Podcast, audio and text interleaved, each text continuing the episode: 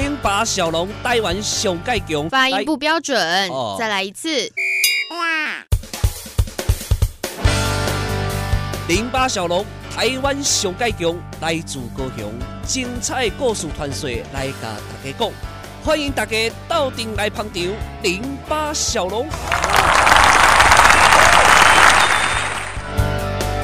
Hello，我们所有的好朋友们，欢迎大家来收听今天的零八小龙哇！来到了一月十一号，我们来回顾一下一月十一号在这个历史上的今天呢、到底发生了哪些重大的事件呢？来，呃，我们一样从这个比较早一点的地方开始哦。首先呢，要跟大家分享到这个蛮有趣的一个消息：一五六九年，那是西元十六世纪的事情啊。在一五六九年的一月十一号，英格兰首次发行了彩票。哎，讲彩票嘛，大家可能就是哎，彩票是什么东西？彩色的什么票吗？不是哦，其实彩票呢，基本上哦，就是彩券啦。对不对？讲彩券，大大家来打个点斋啊哈，下面金彩五三九啦、大乐透啦，哈，那个都算是彩券呢。当然，这是一种博弈啊。那这是英国哎，首先呢，这个发行了这样子的一个彩票啊，英格兰首次发行的彩票，就在一月十一号。赌博这事儿呢？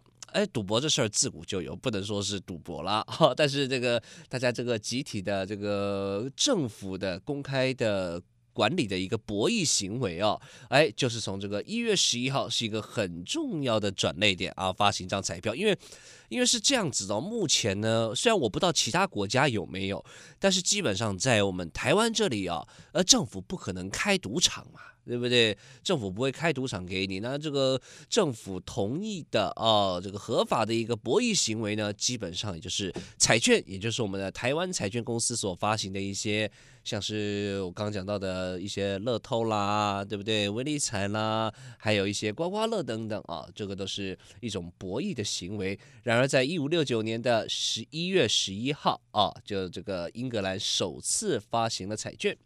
当然，这个一月十一号可能是这个经济的一个重大日子哦，不知道是不是这个巧合还是怎么样。呃，隔了将近两百年，来到了十八世纪的一七五九年，一七五九年的一月十一号，美国的第一家人寿保险公司就在费城成立了。那当然，现在的保险业大家也知道，呃，非常的发达，几乎可以说是人人都有保险的啦。你说这个老人家呢，上一代或是前两代啊，可能会觉得说保险这种东西蛮触霉头的，因为保险这种东西哦，在这个台湾一开始推行起来，真的蛮辛苦的，不容易哦。这个一步一脚印，这样筚路蓝缕的这样耕耘过来。可现在保险业特别的发达，几乎人人都是，尤其现在小孩子一出生啊，基本上呢，这个保险就是投保了啊，小孩子的保费也特别便宜嘛。那所以其实保险这样的概念啊，美国的第一家人寿保险公司哦，就在一七五九年的一月十一号成立了。现在要找到没有保险的年轻人，其实不太容易，对不对？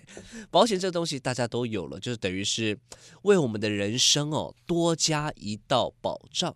其实一开始的时候哦，像小龙的父亲那一辈啊，尤其是我的父亲哦，他本身是没有保险的。为什么呢？他觉得这个东西呃很触霉头，就哎，你是不是希望我哎早点升天啊？或者是说，你是不是打算干什么？是不是想要对我不利啊？然后这个诈领保险金啊？啊，当然这个老人家啊，可能是这个概念跟我们现在不太一样。当然也不是说他有什么太怎么样啊，这神经质什么之类倒是不是啊。但是以前的这个社会里面呢，我们大家都说什么长命百岁啦，这个福如东海啦，寿比南山啦，感觉跟这个东西有有任何一点相违背，都是不吉利的、不讨喜的东西。保险呢，啊，可能就当时多多。多少少带有一点这样的意味啊，所以在前两代呢，前一代、前两代可能保险业真的走得蛮辛苦的，但现在不会了，大家的观念都蛮开放了，我觉得这是对自己的人生多一个保障，对自己的家人多一份责任啊，所以这个保险现在发展的就非常非常的好了。接下来呢，我们再往近代一点，呃，接下来再近代就不得了了，这个讲到我们这个东方的事情了。当然，东方呢，这个一八五一年，洪秀全在广西桂平发动反对的起义，建立了太平天国政权。之前太平天国的事情呢，我记得小龙在前几次的呃历史上的今天也有提到过，都有一些太平天国的大事记，也对太平天国做了一些基本的介绍。那么这边就不再多说了哦。来，再近代一点，到了一九二六年。呃，张作霖宣布东三省独立。如果你是读早期的历史课本，跟小龙一样读的是呃国立编译馆呢，可能对张作霖还有东三省独立的这个事件呢，会有一点印象。当然，张作霖这个人呢，在这个东方的，尤其是中国的近代史上啊，是非常非常有分量的。张作霖呢，也就是人称东北的张大帅啊。这有一个笑话是这么说的：这个东北的张大帅看人家打篮球，因为那时候篮球哦，从这个外国传到东方来，这个也是蛮新鲜的一个玩意儿啊。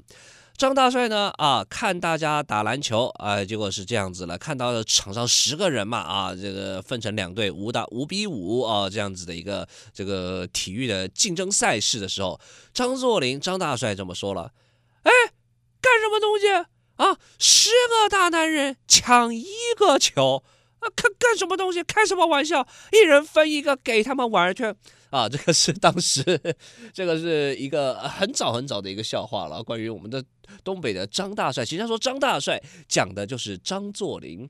那张作霖的儿子呢，我相信大家可能会呃更有印象一点。张作霖的儿子叫做张学良。就是西安事变啊，挟持了蒋介石当时的蒋委员长啊，我们的蒋公啊，蒋总统的一个一个这个当时的一个首脑哦，就是我们的这个张少帅张学良是张作霖的儿子啊。那当然，随着的你说这个张学良在我们的历史书上，其实是当时是被描述成是一个呃乱臣贼子。但是其实张作霖的这一生的一个很多也是有很多伟大的，也不是很多伟大的，应该说是很多呃决定性的历史性的一个作为。像当时的北洋政府，对不对？北洋军这北洋军阀这边呢，其实也就是在张学良的继承政权之后呢，宣布。东北啊，服从中华民国国民政府的统治，因此呢，北京政府也就是当时的北洋政府正式宣告灭亡。因为其实，在中华民国建国初期呢，其实也当然有一些政治的纷扰啦，内忧外患不断呐啊，所以其实当时的孙中山退位之后呢，由袁世凯来这个继任我们的大总统。那当时的这个，你先想想看，大总统啊和国务总理啊，就是当时的张呃袁世凯跟段祺瑞呃段祺瑞呢都是属于北洋军系、北洋军阀出身，所以当时的这个中华民国政府哦，又称之为。北洋政府哦，那当然这个继承了中华民国北京政府的一个南京国民政府啊，就是其实一直有一点有一点类似分裂的一个状况，北洋军阀割据嘛，跟这个南京的国民政府由我们这个孙中山呢、蒋介石一力主导下成立的这个国民政府呢，其实就呃当当然双方是有一点分裂的一个情况啊。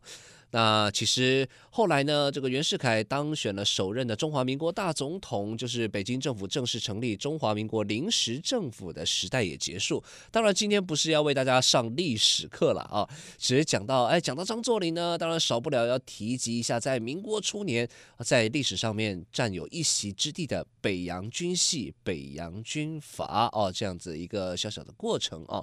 那当然，这个北洋政府呢，也在张大帅张作霖的儿子。张学良的这个操作之下啊，这个宣告呃结束，对，所以其实那时候就是等于是一个统一的国民政府，我们的中华民国的雏形就这么出现了哦。